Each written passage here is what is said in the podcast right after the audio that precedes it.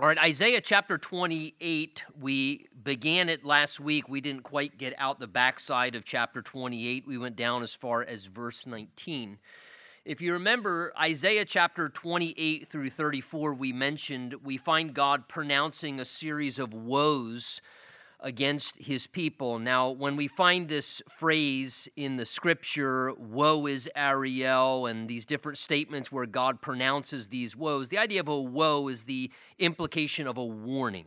So these are warnings that God is giving to his people, particularly for the error of their ways spiritually and morally. God is speaking both through Isaiah, remember, to the northern kingdom of Israel at times, and also speaking to the southern kingdom of Judah at this time as well. We go back and forth. And they were trying, unfortunately, we've seen, to set up their own ideas and their own standards for morality as well as for spiritual life. They were trying to basically do a lot of what we see happening in our present day, where rather than realizing we were created in God's image, humanity is now trying to create God in their own image and according to their own likeness, and really to inverse the roles between God and mankind. And they were trying to basically do this, setting up their own standards and moral ideas and thinking they could replace the foundational truths that God had established by His Word. And because of that, problems began to happen in the midst of their rebellion against God. Instead of humbly admitting their error, they were trying to resolve things in the efforts of their own flesh as God was bringing different foreign nations against them as his tools of discipline, rather than humbling themselves or repenting or seeking God for help. They were continually trying to make alliances and defense pacts with other nations around them, Egypt and Ethiopia and others, trying to basically elude their problems rather than recognize the error of their ways and the reason why their problems were happening. Now, it's in light of those things, as God's kind of addressing those things, that we come now to verse 20, where in a very picturesque way, again, God's using a rebuke here of how he was about to again bring judgment against them for the error of their ways. And we read in Isaiah chapter 28, verse 20, this picture God says, For the bed is too short to stretch out on and the covering or the covers, the idea, the blanket, so narrow that one cannot wrap himself in it. Now, uh, being like Zacchaeus, a rather short man myself, uh, it's difficult for me to somewhat relate to verse 20 when he says, The bed is too short to stretch out on. Typically, that happens to you guys, maybe who are over six foot, or I don't know, maybe a lady could experience the same. But if you're a tall person, uh, I've been on trips with taller guys, and sometimes I've woken up in the morning and saw their feet hanging over the end of the bed. Or, and what's really got to be probably the most miserable, and we don't typically have uh, footboards as much as we did back in the day, were headboards and footboards. I remember my grandparents' house, there was a headboard and a footboard. But if you've got a footboard at the end of a bed, that's almost worse because you then can't even dangle your feet over the end of the bed, and that's that's pretty miserable. I remember one time when. Uh, right after uh, the the bad weather happened down in Louisiana, boy, that's that's many years ago. Now, what was that hurricane called again? Katrina. Yeah, I'm sorry about that. Uh, th- that I went down with uh, two other guys from our church. We just jumped in a pickup truck and and drove down uh, to go down and just try and make ourselves available to minister. And and on one occasion. Um, we, we had to sleep in the pickup truck, and, and I did get a little bit of a foretaste of sleeping with my legs crunched up in the back of a pickup truck. The idea there is it's you're trying to get rest, but it's just miserable still. You can't get comfortable. And though you're trying to be at rest, you're trying to get some peace and quiet, you can't. The bed is too short to stretch out on. And the same implication, verse 20, the covering so narrow. The idea is a blanket that's not big enough. You can't wrap yourself up, you can't get warm. A blanket's too small, and you're trying to stay warm. But it's eh, the picture here is these things the short bed and the small blanket, they're not serving their purpose, they're failing us and leaving the individual miserable. And God's drawing this as a picture because God's saying, listen, you're trying to cover over your problems by resorting to an alliance with Egypt or turning to Ethiopia or resorting to these fleshly tactics or these defense pacts with other nations. And, and you're doing what you can to try and make these things better for yourself, but they kept finding again and again it never worked. that they could never solve their own problems as long as they never confronted their problem and looked to God. And they were really just perpetually finding themselves uncomfortable and miserable with no resolution to their situation as they persisted in their rebellion against God. He says, verse 21 For the Lord will rise up as at Mount Perazim, and that's a reference to a time, 2 Samuel 5, remember Mount Perazim, literally that's the Mount of Breakthrough, and it describes a time when God exercised his mighty power to bring a breakthrough against the Philistines, granting them a victory and defeating their enemies. He says, verse 21, and he will be angry as in the valley of Gibeon, and remember the valley of Gibeon was Joshua chapter 10 when God again brought a miraculous victory through hailstones falling from the sky, as well as that was the time, remember, when Joshua, wanting to succeed in the battle, boldly looked up and said, Sun, stand still. And the idea, believing that God, the God of miracles, the God of creation, could literally keep daylight going longer so that they could accomplish a victory over their enemies. So both of these are references to God's mighty display of power.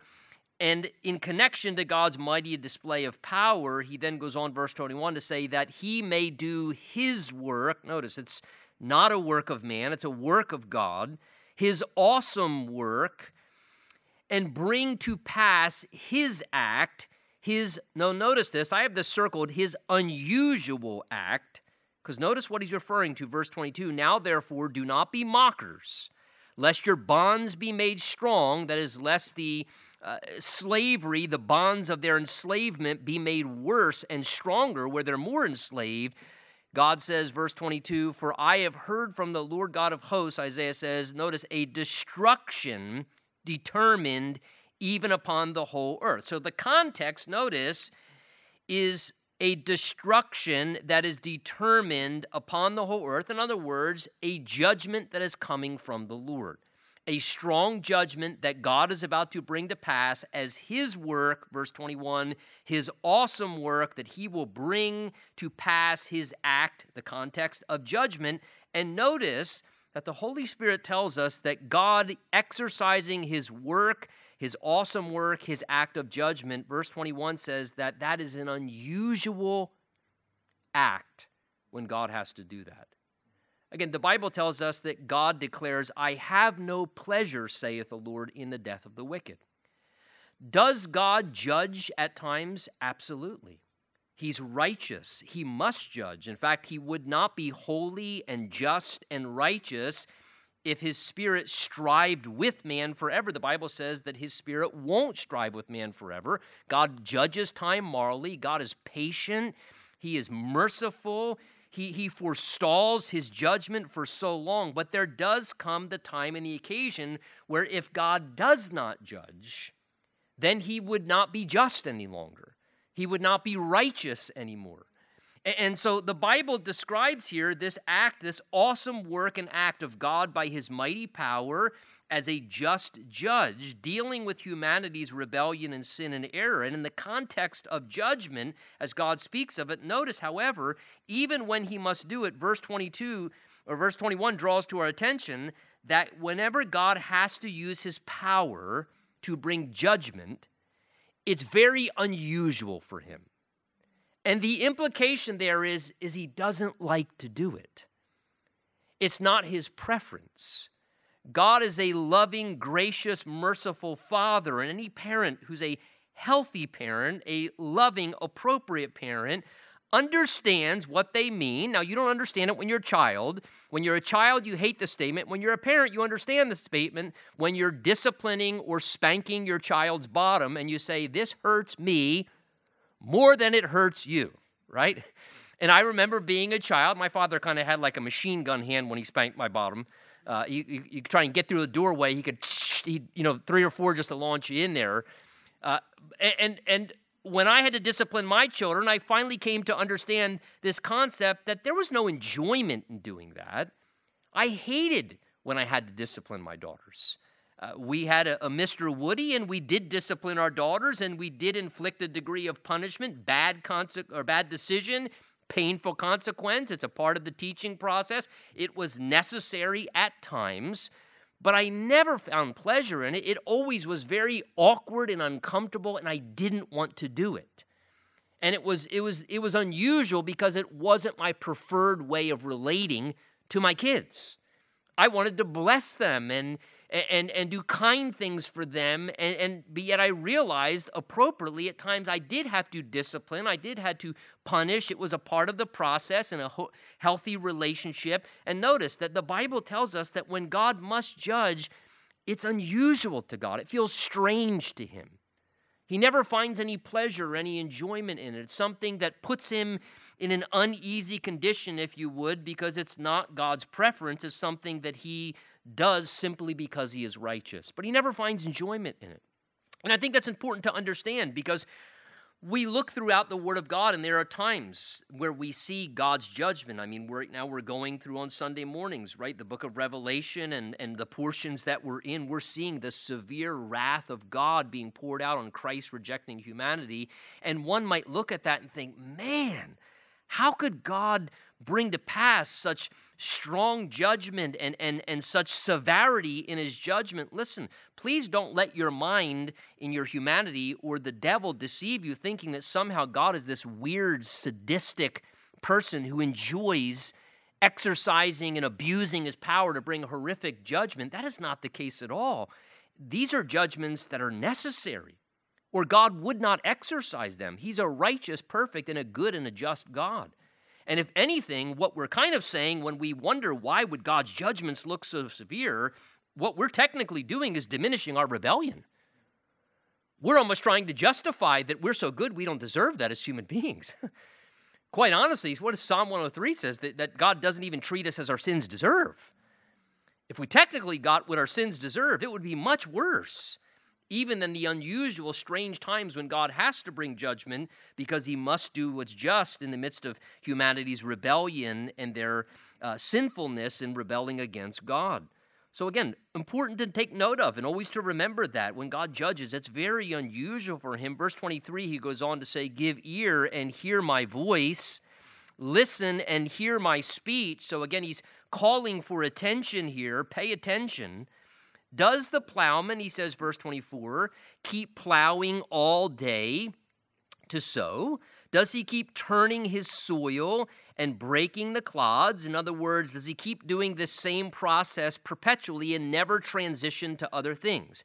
Is all a farmer does is go out and plow, plow, plow, plow, plow, and, and never sow the seed?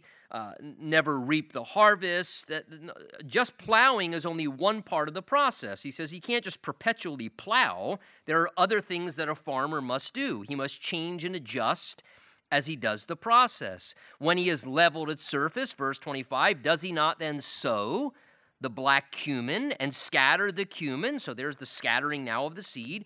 Plant the wheat in its rows. Notice different types of things being planted as well the barley in its appointed place, and the spelt in its place. For he instructs him in right judgment, his God teaches him. Now take notice there in verse 26, that should be capitalized. He instructs him, that is God instructing the farmer. And then verse 26, the second half of it, clearly makes the statement evident. His God teaches him. Now it's talking about how farmers here have to use different methods to accomplish their attentions. They have to sow, they have to plant different types of seed, the cumin seed, he mentions there the, the wheat, the barley, putting them in their appointed places in their different rows, using different methods to accomplish the farming process. And they have to stay in step with the situation at hand and adjust to what they're doing according to what is necessary at the time. And so the farmer must adjust. Uh, but notice, God makes it very evident here that though a farmer has to do these different things and has to use these different methods and adjust with what they're doing as it necessitates, the farmer doesn't need to be a super educated individual to succeed. Because verse 26 says, because his God instructs him in right judgment, his God teaches him. So, what does the farmer have to do? Listen to God. All the farmer really needs to do is not have a degree in farming or even be highly educated with all the aspects of farming. He knows a few simple basic things, but the main thing the farmer needs to do is just stay teachable because he says his God instructs him in right judgment. In other words, God gives judgment to the farmer. Okay, it's time to stop plowing. Now you need to start sowing seed. You've been sowing seed. Now it's time to reap the harvest. And his God teaches him when he's to adjust how he's to do things, the different methods that he's to use accordingly. So the farmer just needs to know and follow the laws of God, if you would, and work in cooperation with God's established ways. And when God says adjust, the farmer adjusts. When God says, I want you to now switch from this to that, the farmer switches and adjusts, doing things at the right time in the right season. And God is faithful to instruct the farmer what to do and give him good judgment. And I love this reality because, listen, God teaches us, God speaks to us.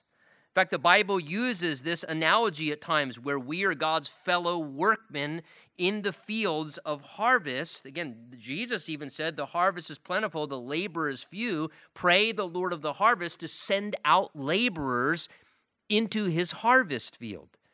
And so God has given to each one of us opportunities to serve him in different ways. And the wonderful thing is that we really don't have to be that smart, that savvy, that intelligent. What we need to do is, is become good listeners. And we need to remain teachable and realize that God has ways and God has methods, and God can instruct us and give us right judgment when to change, when to adjust, what to do, and that God's willing to teach us.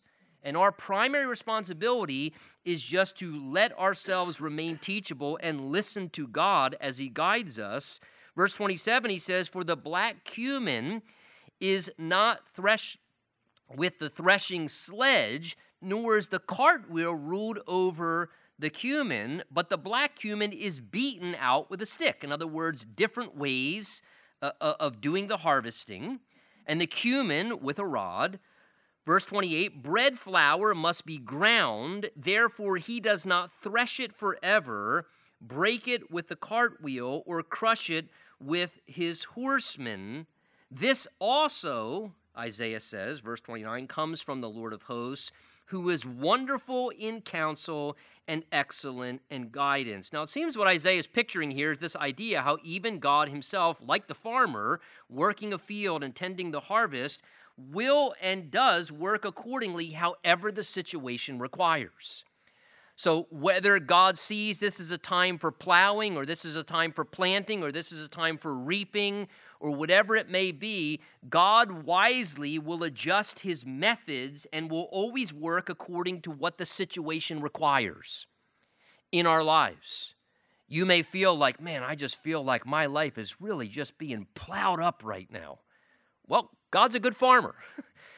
And if God determines, you know what, what's necessary right now is I've got to plow up some really hard soil in your heart, and I need to do what it takes to turn a few things over and to break up some of the hard spots so that your heart becomes tender and fertile and receptive, God knows what He's doing. And when the process of plowing is done, then God will switch. And then it may come a time where God is just sowing tons of things into your life and he is just depositing and depositing and depositing and and then there may come a time where god starts to harvest and expect certain things and god says okay now i expect a little bit more from you i've worked in your life and i've deposited some things in your life but now, now i'm looking for some fruit from you and now I'm expecting a little bit of a harvest out of your life. And whatever the situation may be, God knows in the given season what we need and how He's working. And what we need to do is trust God in how He works and continue to just look to Him for guidance through the processes and through the different seasons. I've always loved Isaiah 28, verse 19, particularly. It's one of those kind of Bible memory verses for me, referring to the Lord. Notice it there as the one who is wonderful in counsel and excellent in guidance. You know, I'm not a real good Bible memorization purposes. I like little phrases that stick out to me that I can remember that. The Lord is wonderful in counsel excellent guidance. That's not a whole lot to remember, but that's really good stuff to remember. That the Lord is wonderful in counsel and he's excellent in the guidance he gives. A lot of times we realize we need some counsel for our life. Maybe we're trying to get direction. We need some guidance. What do I do in this situation? How do I handle this circumstance? What's the right way to approach this? And naturally, what we tend to do is we usually seek counsel and guidance from other people around us first, right? And look, I'm not saying that God can't speak through other people, but let's never forget the reality is the safest place to get wonderful counsel and excellent guidance is directly from God. and one of the most profound ways that God often you'll find in your life and my life does that again and again and again is by putting our face in this book. Because God speaks through what God's spoken. And this is what God has already spoken a, a volume of 66 spirit inspired, authoritative messages, books from God that speak to us in a way that give us wonderful counsel and excellent guidance. Again, Psalm 119 Your word is a lamp unto my feet and a light unto my path. How can a young man keep his way pure? By living according to your word. Direct my steps, O Lord, according to your word. For the word of God is living and active, sharper than a two edged sword. It's able to judge the thoughts and the intents of our heart. It helps us divide and discern between what's soulish and what's spiritual. And sometimes that's tough because we're super integrated beings, right? Lord, is this is this from just the soulish part of me? Is this just my mind and these thoughts and is this just my emotions or Lord, is this is this genuinely something from your spirit, bearing witness with my spirit, the eternal spiritual part of me? Lord, which is this? Is it my emotions and my, my own thoughts and thinking, or is this truly, and we're trying to distinguish what's from the spirit and maybe what's from our own human spirit sometimes. And the Bible says the Word of God, like a sharp surgical sword, goes in and it can divide and distinguish and cut a line between what's soulish and what's truly of the Spirit of God in our lives sometimes. It can judge our thoughts and our intents. Paul, writing of the value and benefit of God's word, says all scripture is given by inspiration of God and it's profitable for doctrine, which means instruction, teaching, correction, reproof, instruction, so that the man or woman of God can be right, thoroughly equipped for every good work. God's word, so oftentimes, is the primary method where God, as we seek Him, Lord, I don't know what to do. Jeremiah tells us in Jeremiah 33 that God declares, Call to me, and I will answer you and show you great and mighty things that you do not know. Man, there are so many times I don't know what to do. I've not known what to do. But, but the wonderful thing is, there is someone who's wonderful in counsel and excellent in guidance and he speaks to his people. Jesus said, My sheep know my voice. And if we go to him, realizing he's a wonderful counselor and gives excellent guidance in our lives, he will speak to us and counsel us and guide us and so many times help us so that we can then make right decisions and take correct paths and not have to make U turns. And it's amazing how he can advise us in such an effective way. And you're always going to get excellent counsel from God. I can't assure you you're always going to get excellent counsel from other human beings. God can speak through people. I'm not diminishing that. I understand the value of that. But there are times too where we may seek the counsel of a person. Even at times, there have been occasions where I've sought the counsel of someone who I've highly respected. But yet, at the end of the day, as I sought the Lord, realized, you know what, I highly respect them, but I don't feel like that that's God's guidance in good intention they sought to share what they thought was best and and and I and I appreciate their respect but I can't automatically just assume every single time that's a guarantee that what that person's saying is is excellent guidance and it's God's wisdom. And so how wonderful that we would go to God first. We realize God can speak through different avenues, but to just know this about God, boy, what a wonderful thing. Who needs a, a counselor, a therapist, and to pay $99 an hour? You've got God for free. And He can speak to you and give you wonderful counsel and excellent guidance. Chapter 29 goes on to tell us woe, here's another one of these woes woe to Ariel, to Ariel, the city where David dwelt. Now take note of that the city where David dwelt. Add year to year, let feasts come around. Yet God says, I will distress Ariel. Now, this phrase Ariel is a title here being used for Jerusalem. Now we know that from the context and from the context alone. First of all, verse 1 tells us that Ariel, that God refers to here, is the city where David dwelt. Well, that's a clear picture. We know later in the chapter, in verse 8, at the end of verse 8, he speaks of those who fight against Mount Zion. So we know that's a reference to Jerusalem from other places as well. So, for whatever reason here, it's the only place that it shows up we have Jerusalem in this particular chapter referred to by this title or name, Ariel, which is translated actually with two different meanings. Uh, one could be translated Lion of God, the other is translated altar. Uh, now, uh, some say that's because of just the sound of the word, not only just the Hebrew implication.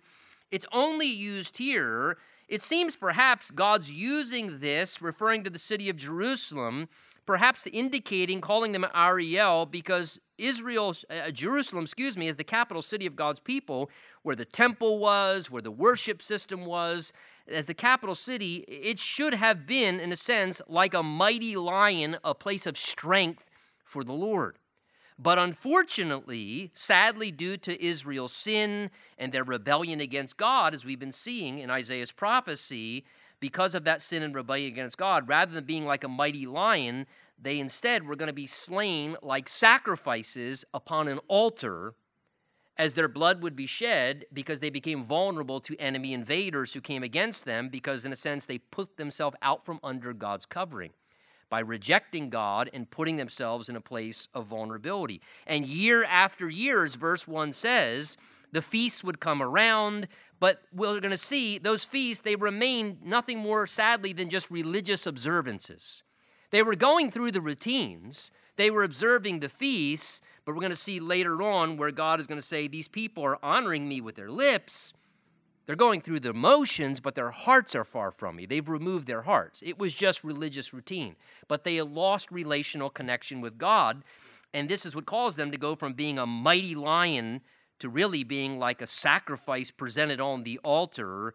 And perhaps this is why God's using this term here, uh, calling them Ariel almost somewhat maybe sarcastically with divine sarcasm. He says, verse 2 Yet I will distress Ariel. Notice God's the one saying this. There shall be heaviness and sorrow. The idea is like grieving at a funeral or the loss of, uh, of loved ones in death. There shall be much heaviness and sorrow.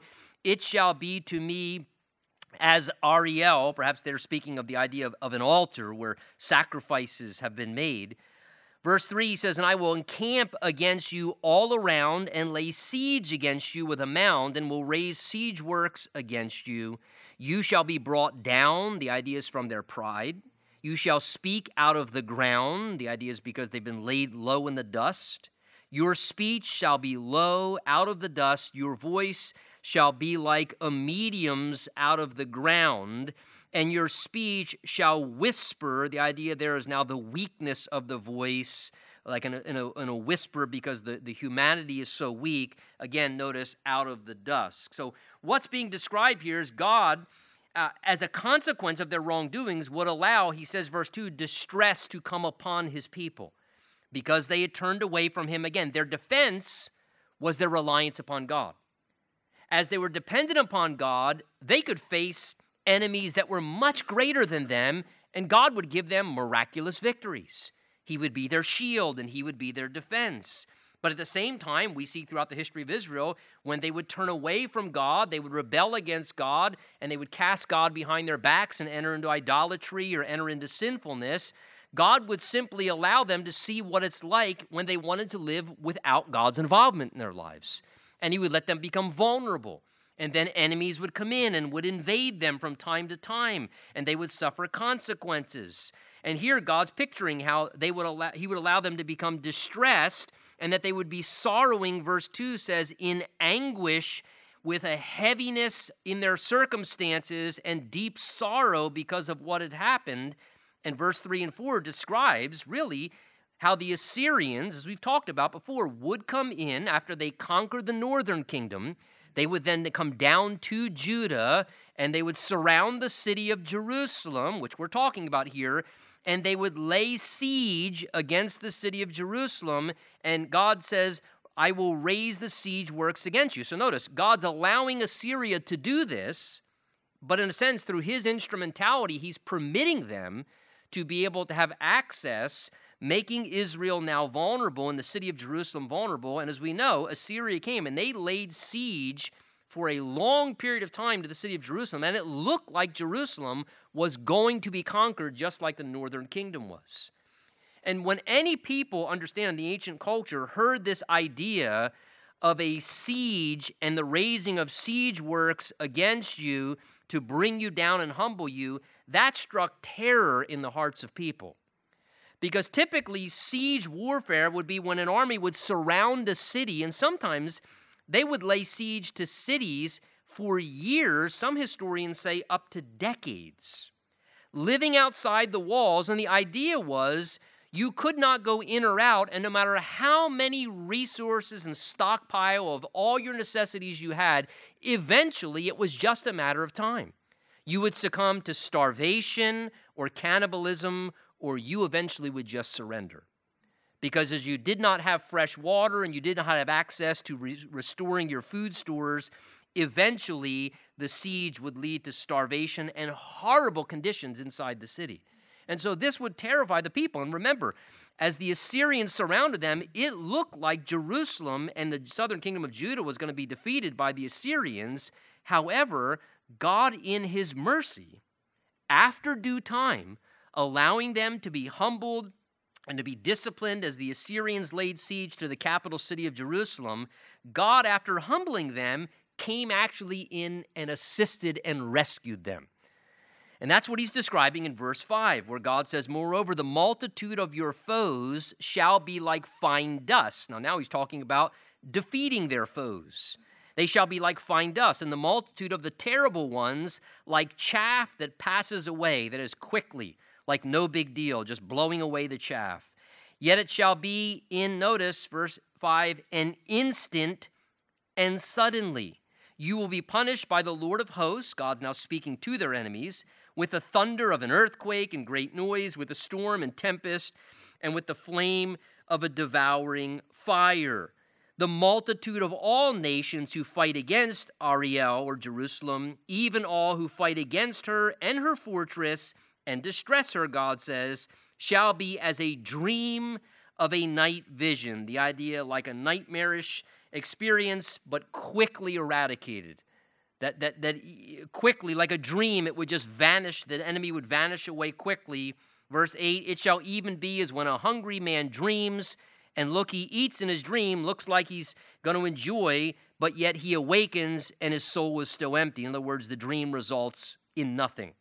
Or when a thirsty man dreams, and look, he drinks, but when he awakes, indeed, he is faint. In other words, it still results in nothing. The end of verse 8 so the multitude of all the nations shall be who fight against Mount Zion or fight against Jerusalem. So notice, God describes how he's going to bring this strong deliverance to rescue his people there in Jerusalem. And it's interesting that as he's describing this, speaking to their enemy, as Assyria laid siege around the city, God says to them, verse 6, they're going to be punished with thunder and earthquake and great noise, a storm and a tempest, a flame and a devouring fire.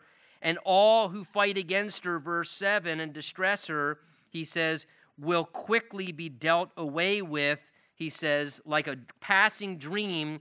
The end of verse 5, he calls it an instant sudden victory. Notice he says, in an instant, suddenly, their enemy would be punished.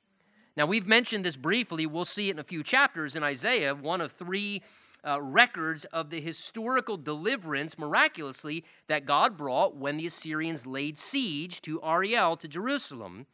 And remember, the Bible tells us that God sends out an angel and in one night, 185,000 Assyrian troops who were surrounding that city, laying siege, looking like it was the nail in the coffin and their city was done with.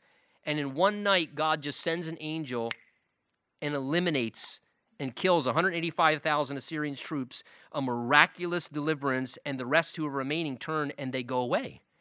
And God instantly, with great power, does something through this angelic intervention. And again, doesn't tell us it's Michael the archangel, doesn't say God himself had to show up and do it. Just an angel.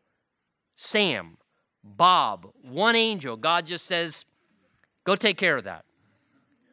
And that's the power of one angel at God's bidding. That's not the power of God. That's God dispatching an angel with his dispatched power to the created angel to go and do that. But God fights on behalf of his people. And in one night, God eradicates an entire problem because God's able to do that. We can be in a situation where it looks like it is absolutely guaranteed it's over, no way, the ship's going down, we're, we're overcome, we're destroyed. And listen, it only takes God a day and he can turn everything around if he wants to. God can involve himself in a situation and radically transition everything. And notice it's very interesting the heart of God as he deals with their enemies. If again I could draw your attention to the end of verse 8, God says this it's almost as if he wants to lay a principle in regards to what he did in that situation when he fought against their enemies who were sieging his people in Jerusalem.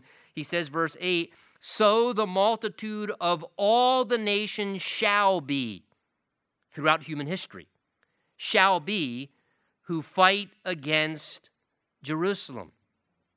It would be wise if people would take notice of that. God says, Any and all nations, this shall be their end if they fight against my people and attack Jerusalem. For all history, God says, again, God's a God who changes not. Again, you can read Zechariah 12. I encourage you, it will fill in more commentary and detail where whenever anyone comes against God's people, Zechariah says that Jerusalem will become like a cup of trembling to all nations and like a, a drunken stupor. People will be, you know, staggering and, and everybody will be fixated on this piece of land in the Middle East the size of New Jersey, roughly, uh, that doesn't seem like it has much to offer, but it's because there's something spiritual with anti Semitism and hatred for the Jews. And again, it's because they are God's people, because they brought the Messiah, because they brought the Word of God, and the devil despises them and hates them. Revelation 12 confirms that it's the devil behind that hatred. And as the result of that, look, they are God's chosen people, and, and God involves himself in their military conflicts. God involves himself. And so it's very evident that God wants to make a, a point there that, you know, it's a, it's a dangerous thing, God says, to do this. God says, I can discipline them. And I understand that from a parental perspective. I could spank my kids. Nobody else better ever have tried to spank my children. Eh, you know, and, and in a sense, I sense the heart of God saying that. Listen, I, I can discipline them, but nobody else ever better touch them. And God's very protective and defensive over his people. Verse 9, he says, Pause and wonder, blind yourselves and be blind. Now, here again, the prophet's being somewhat sarcastic to the chosen people because they've refused to see what God wants them to see. Sort of using sarcasm here. Blind yourselves and become blind. They are drunk, but not with wine. They stagger, but not with intoxicating drink. For the Lord has poured out on you the spirit of deep sleep and has closed your eyes, namely the prophets, and he has covered your heads, namely the seers. So Isaiah here, he's kind of sarcastically indicating how sadly God's people, in their own refusal to see the truth, to see what God was trying to show them about the error of their ways and their conditions, that refusing to see truth from God, that this caused them to end up erring and brought upon themselves, we might say, a self inflicted blindness. Where because they didn't want to see, God says, okay, if you want to continue to play blind, then God says, go ahead, blind yourselves. If you refuse to see what I'm trying to show you, if you refuse to see the truth, then God says, understand what you're doing is you're basically causing yourself to lose proper perspective. And because you don't want to see what's right, God says, now you're not going to be able to see what's right. Your perspective's going to get all messed up. And you're going to be blinded to reality. And look, this happens to human beings where they don't want to see the truth, they don't want to see what God's showing them, and then they struggle with a real distorted perspective about everything. Because if you don't believe the truth, it's amazing the crazy things you'll start to see and believe because your viewpoint gets all mixed up. And your perspective gets all confused. And as a result, they had kind of, God pictures them here, become like a drunken person. He says they're drunk, but not with wine. They stagger, but not with intoxicating drink, he says, verse 9. For the Lord has poured on you a spirit of deep sleep and closed your eyes. And the idea is they became like a drunken person staggering around who could not get their bearings because they didn't want to see what God was showing them. As the result of that, they created a self inflicted blindness and they were staggering around. The idea is unable to get their footing like a drunk person. And basically, God granted them their stubborn desire. God granted them their refusal. God tried to show them, but God says, if you want to blind your own self by closing your eyes to what I'm trying to show you that's clear and best for you, then God says, I'll give you what you want. And he says that God poured upon them this spirit of lethargy and kind of closed their eyes. Sadly, even he says the prophets and the seers, again, those who should have been speaking God's word, had sadly, the spiritual leaders in resisting light had become just as blind as everyone else. And now you have the blind leading the blind.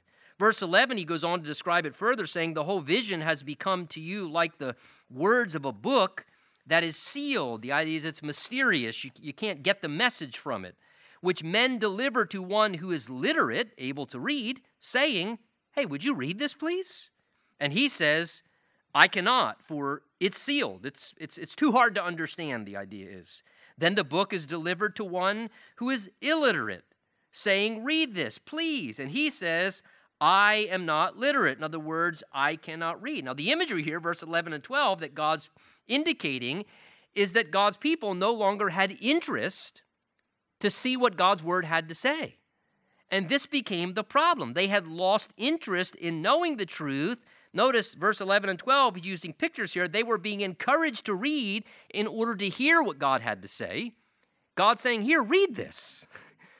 read this. I want to write my will on the fleshly tablet of your heart. I want you to know the truth. I've made it clear, I've made it evident. But they were doing the excuse process. Oh, uh, we, we can't read that, it's too complicated, it's too hard to understand. Others were saying, well, I'm just not a good reader. We, we just we can't read that. It just I'm, I'm not a good reader and, and and and here sadly what's going on is they're just making excuses for why they wouldn't read the word of God. And look, this is a really unhealthy place to go. Where all of a sudden we make excuses why we would not read the word of oh it's just uh, the, god's word is just too complicated. No it's not. That's just an excuse. Or, or i'm just not a reader. And here the people the problem was they just had lost interest in the word of god. They didn't want to know the truth and know what god's word had to say. Amos who really actually was prophesying right almost up to the time of isaiah Isaiah sort of picks up where Amos's prophecy is leaving off. Isaiah declared this about the conditions of the time. Amos 8, he described that there would be a famine in the land, a famine of hearing the words of the Lord. In other words, describing a spiritual famine where people become apathetic and distracted by all types of other things and hearing other voices. And it's amazing, want to read everything else People will spend hours reading things that are posts on social media. And, you know, sadly, our American culture, we spend way more time looking down than we do looking up. And we'll, we give time to all these other things. And God says something really bad can happen when people lose an appetite for hearing God's voice and they end up starving from being able to hear the words that God is trying to say to them. And this is what was happening in that day with God's people, and it was leading to a great deterioration of their spiritual condition. Look what he goes on to say, verse 13. Therefore, in light of these things, the Lord said, Inasmuch as these people draw near with their mouths and honor me with their lips, so again, they're saying the right things.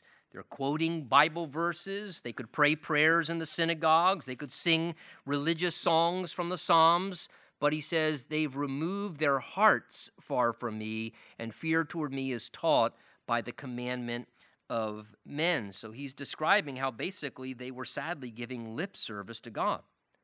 They were saying the right things, but there was no personal reality to their spiritual life. They were, they were just going through the motions of religious routines, going through the synagogue process, going through the feast celebrations year after year, month after month, going through the motions, but their heart was no longer engaged. And God said, They're honoring me with their lips. They're saying the right things. They're doing the right things. They're pulling the levers. They're pushing the buttons. They were doing all their good religious traditions, being very faithful in such things. But God said, The problem is they've removed their hearts from me. They've removed their heart from There's no heart behind the, the, the process, God says.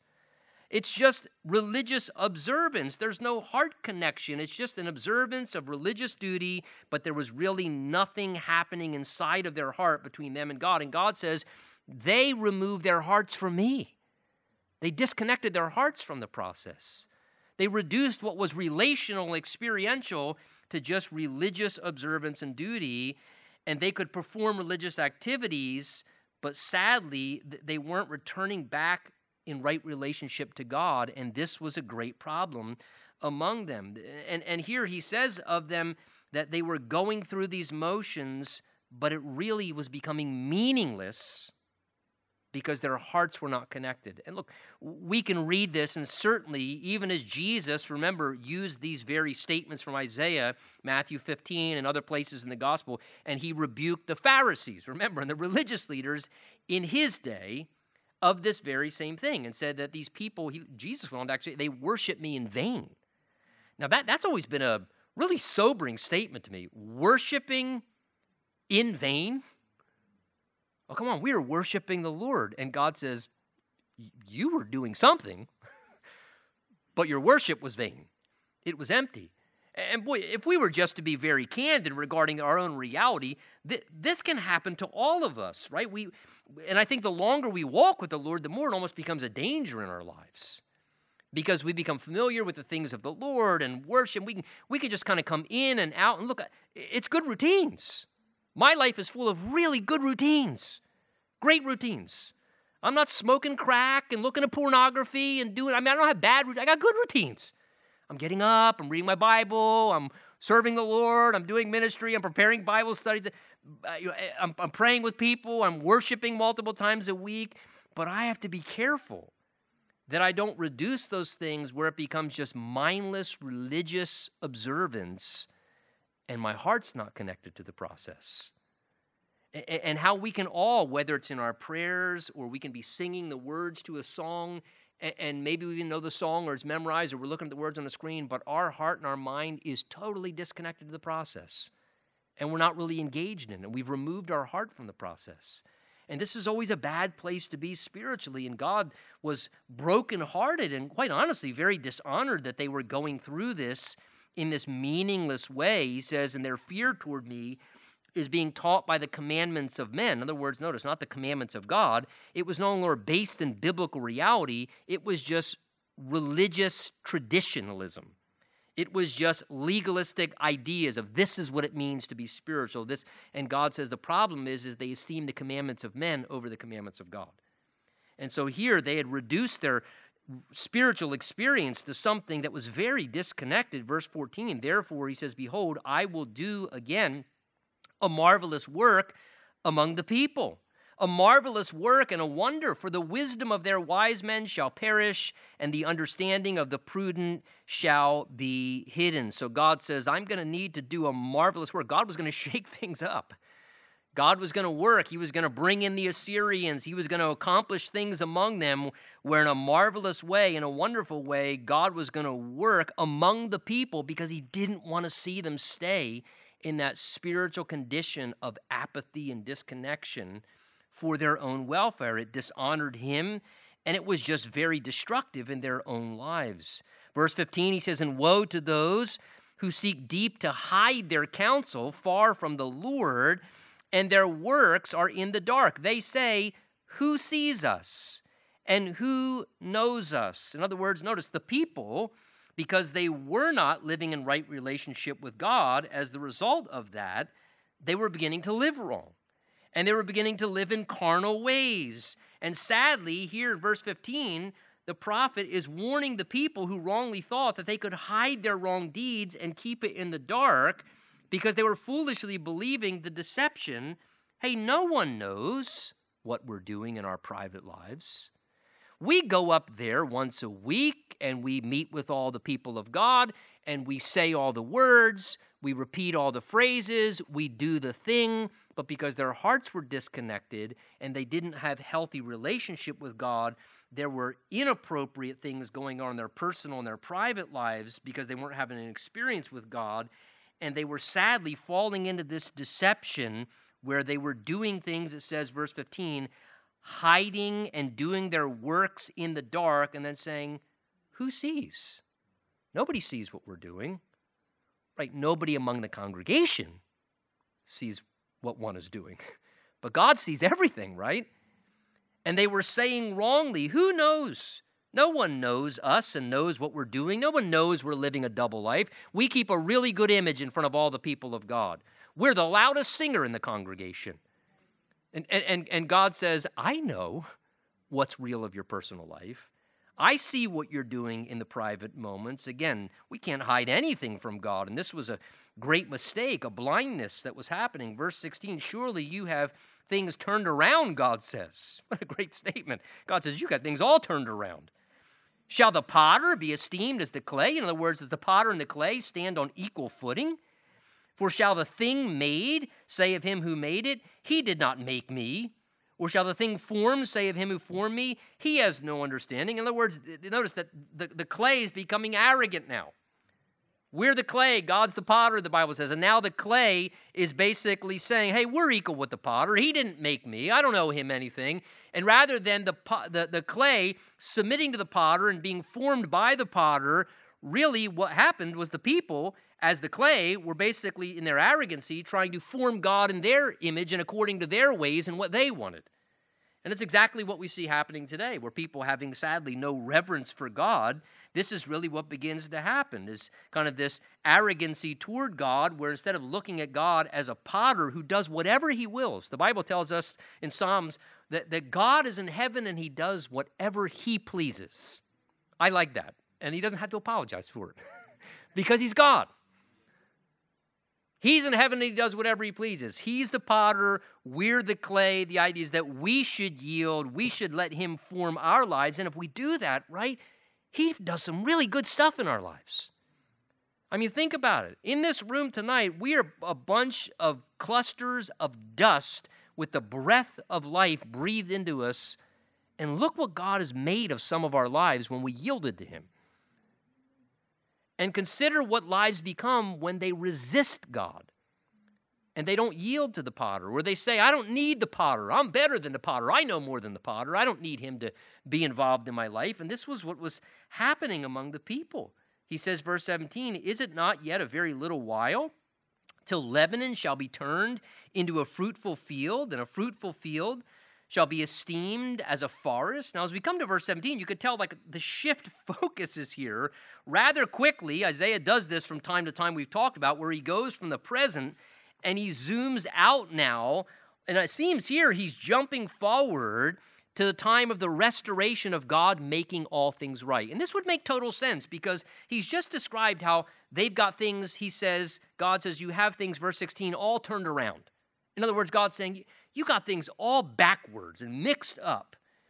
But God says, look, there's coming a time where ultimately I'm going to make everything right again and I'm going to restore everything back to the right way and make things right. And Isaiah seems to give a glimmer of this where God will reverse man's error and correct all things in the future. And it seems he's looking down in these verses all the way down to the kingdom age, saying, Is it not yet a very little while till Lebanon shall be turned into a fruitful field, a place that was known to not be so fruitful, and the fruitful field esteemed as a forest. In that day the deaf shall hear the words of the book, and the eyes of the blind shall be see out of obscurity and out of darkness, and the humble shall also increase their joy in the Lord, and the poor among men shall rejoice in the Holy One of Israel. So it seems Isaiah is seeing, I believe, something all the way down to a time in the time of the kingdom age when Jesus returns when he's rightfully ruling and reigning, when no one can even resist his reign if they wanted to, and he then begins to make everything wrong right. And notice what was once barren and unproductive that lacked fruit, he causes it to blossom into great fruitfulness. In that time, the ones who would not hear and could not hear, God will open up their ears and now they'll be listening. Now they'll be listening to the words of the book. He says, Those who would not see and could not see, that were blinded, he says, the blind, their eyes will be opened and they'll begin to see because God will miraculously open their eyes and then they'll see clearly. Even God's people, Israel, will then see Jesus. The Bible tells us in Zechariah, they will look upon him who they pierced and will mourn for him like one mourns for us, and they'll realize you are the Messiah. We missed you. And they will worship Jesus as King, realizing Him as their Messiah.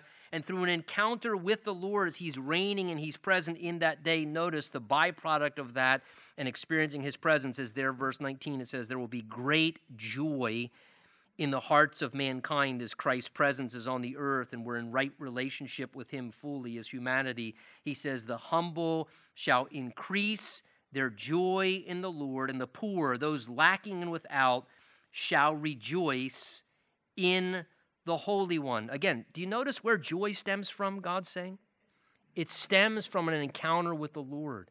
He says the byproduct of humility is an increase of joy. Increase of joy.